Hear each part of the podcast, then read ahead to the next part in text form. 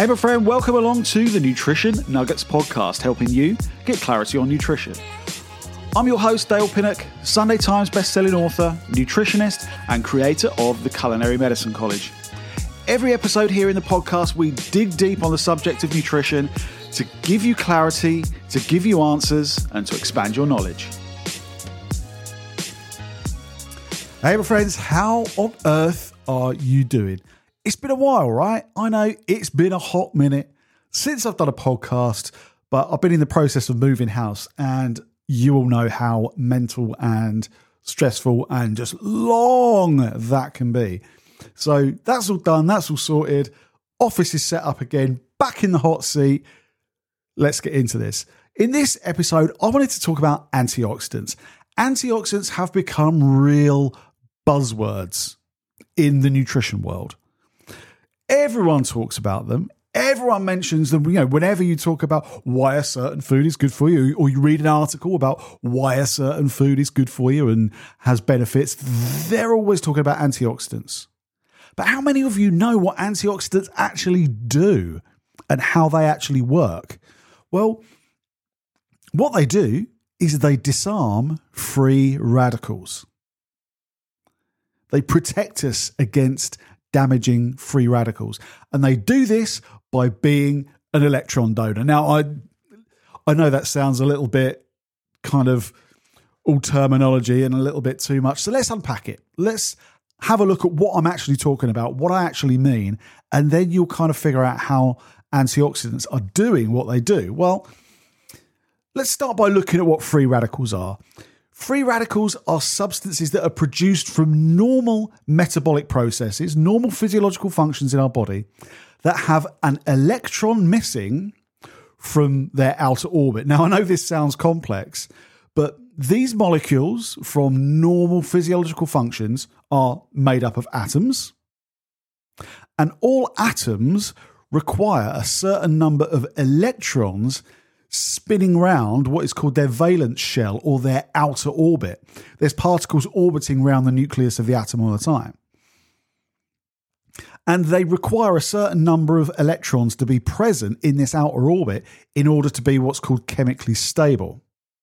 Okay, deep breath. Um, if one of these atoms in this molecule is missing an electron as a result of the normal metabolic processes that it's been through, then this substance will do anything it can to find a replacement electron. And it will do that by smashing into cells and tissues and causing all matter of chaos, just trying to pinch an unsuspecting electron from somewhere else in the body. But when they do this, they cause untold physical damage. They cause absolute chaos and destruction to cells and tissues, which in time can eventually trigger disease process. So that's what a free radical is, okay? And antioxidants disarm these free radicals by giving one of their own electrons to the free radical in order to stabilize it. And when they give it their, when they donate that electron, that substance is then no longer trying to find a replacement electron. It calms down, it becomes safe. But considering everything that I've just said, what do you think happens to the antioxidant? And bear that in mind for as we move through this podcast. Now, there's many, many, many substances that can be antioxidants. There's well known nutrients like vitamin C and vitamin E and selenium. And then there's thousands upon thousands of phytochemicals like flavonoids and carotenoids and all of those wonderful things that are all potent antioxidants. And all of these things can deliver this antioxidant benefit. The problem is there's a fair bit of hype that surrounds antioxidants. There's some certain beliefs that are commonly held. And I want to address those first before we just kind of move into the practical as to how to get the most of the out of these things in your diet. So let's look at some of the some of the misunderstandings around antioxidants. The first is that they're often considered like the panacea for perfect health. It's like the the free radical model of disease is a long held one. The theory always was that if we are exposed to more and more free radicals without the necessary means to disarm these and calm them down, then because of the like the vastness of the damage that these substances cause, this will accelerate and instigate disease process. So that became what was known as the free radical model of disease. But that's starting to lose traction. Yes, absolutely. Free radical damage to tissue can be part, and let's underline the word part here, of the pathophysiology or the etiology of that disease. Pathophysiology, that means how normal function changes during disease process. Etiology, the cause and the trigger of the disease and the development. Okay? So, yes, absolutely, it can be part of the pathophysiological process and the etiology, but it's one part of a multitude of pathophysiological processes. We need to think about inflammation. We need to think about you know how rapidly wounds can heal. We need to think about certain genes that can be activated and switched off as well. There's there's a lot to it, and yes, free radical activity is part of that picture.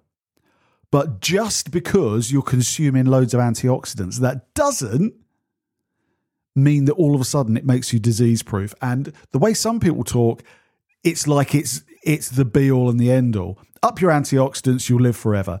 Simply not the answer to everything. Vitally important, absolutely important, but do not make you disease proof.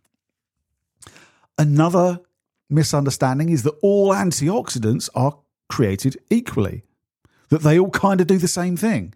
And it's just like, oh, eat, oh, you've got this issue, you need more antioxidants, just consume more blueberries or whatever. They are a diverse group of substances.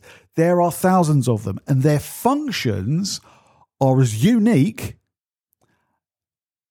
as their numbers are vast. We need to get far more specific when we're talking about the health benefits of specific antioxidants they do different things. Different antioxidants will impact different types of free radicals. Vitamin E, for example, seems to have an influence on lipid derived free radicals, so oxidized fats, i.e., triglycerides. Vitamin E is important for cardiovascular health because it helps to prevent the oxidation of cholesterol and triglycerides. Very, very important. And then you've got other types of, of antioxidant that will target different types of other different types of free radicals, hydroxyl radical, for, for example. So their activity is as broad as their number. So don't assume that because you've got a certain issue that may be influenced by free radical activity within a certain system or tissue, that every single antioxidant on the planet is going to benefit you. You need to understand what type of antioxidants are associated with the types of free radicals that, ar- that arise in those body systems or in those disease patterns. Another one is that antioxidants stop aging. Um, I wish. I wish anything did. But free radicals are just one driver of a natural aging process. But there's many others. Yes, of course, if you're like living in a highly polluted area and you're smoking 50 a day and you're eating all kinds of junk that's elevating your free radical load then yeah you're you are going to be accelerating certain elements of the aging process. But we need to think broader than that. We need to think about long-term metabolic health long-term inflammatory load how the diet and lifestyle, the diet we eat and lifestyle that we lead influences the activity of certain genes that may speed up or slow down certain aging processes. There's a lot more to it. Antioxidants, again, are one part, one part of a very broad picture. Another big myth and misunderstanding is that if you cook a food, then antioxidants degrade. Every time I put like a post up on Instagram or Facebook or something, I always get this question pop up time and time again like, does cooking affect the benefits that you're talking about? And it's, it's, a, really common question, and it, it's it's very very sensible thinking, and it's very sensible to think about that. And the answer is some substances will degrade, others will improve. So, when it comes to the antioxidant nutrients, vitamin C, for example, is very easily damaged by cooking and even by harvesting the plant, actually. So, when you cook a food that's rich in vitamin C, the vitamin C will start to degrade and break down. But then we've got we've got other types of antioxidants like beta carotene, that bright orange pigment you get in sweet potatoes and squash and mangoes and carrots and all that kind of stuff. Cooking actually makes those more bioavailable. The carotenoid family of phytochemicals become more bioavailable, i.e., the body can actually absorb them more easily and do more with them when we cook the food. And you can take that step further as well, because there are certain substances that will increase the absorption of certain nutrients. An example being sticking with beta carotene. That's what we call a fat soluble nutrient, uh, fat soluble antioxidant. And if you consume that with a source of fat. So, say, for example, a baked sweet potato with a nice glob of proper butter on it. That fat will actually help you absorb even more of the carotenoids that are in there because they're fat soluble. Those additional fats that you're consuming them with will help you to take up more. So, cooking food doesn't automatically mean that you're annihilating its benefit. Okay. And then this is a big one. Now, as you guys know, I am absolutely a fan of supplements. I am a huge advocate for supplements. I use them in my clinical practice. I use them in my day to day life. You know, they're just tools. They're not, they're not a replacement for anything. They don't replace the complexities of a good diet, but they're tools that can have a role to play. There's an assumption that taking single antioxidant nutrients is both wise and safe. Now, think back to earlier when I told you about what antioxidants actually do. They donate an electron to the unbalanced part of a free radical to disarm the free radical. But because they've donated electron, an electron, what happens to the antioxidant substance? It itself becomes a free radical. Now, in nature, we find that many foods contain many different types of antioxidant. As I've said, they work on different things. When we consume antioxidants naturally, they one one variety will tend to recycle the other. So it's it's kind of what we call like an electron dance where they pass electrons around to keep each other stable so that they can actually go out there and do their job and donate electrons to very very harmful free radicals but then because their their mate is with them that's got their back as soon as one gives his electron up his mate will don- donate it to him and then his mate's mate will donate one back and it just moves in a big circle like that when you start taking individual antioxidants so let's say beta carotene whatever you run the risk it's not given it's only like it's all about dosage, obviously, but you run the risk of it actually increasing free radical load. A perfect example of this, I don't know whether you remember um, this study being published, maybe, I think we're maybe talking about 2007, 2008. There was a, a well known study published that showed that smokers that supplemented with high strength beta carotene supplements actually increased their incidence of lung cancer.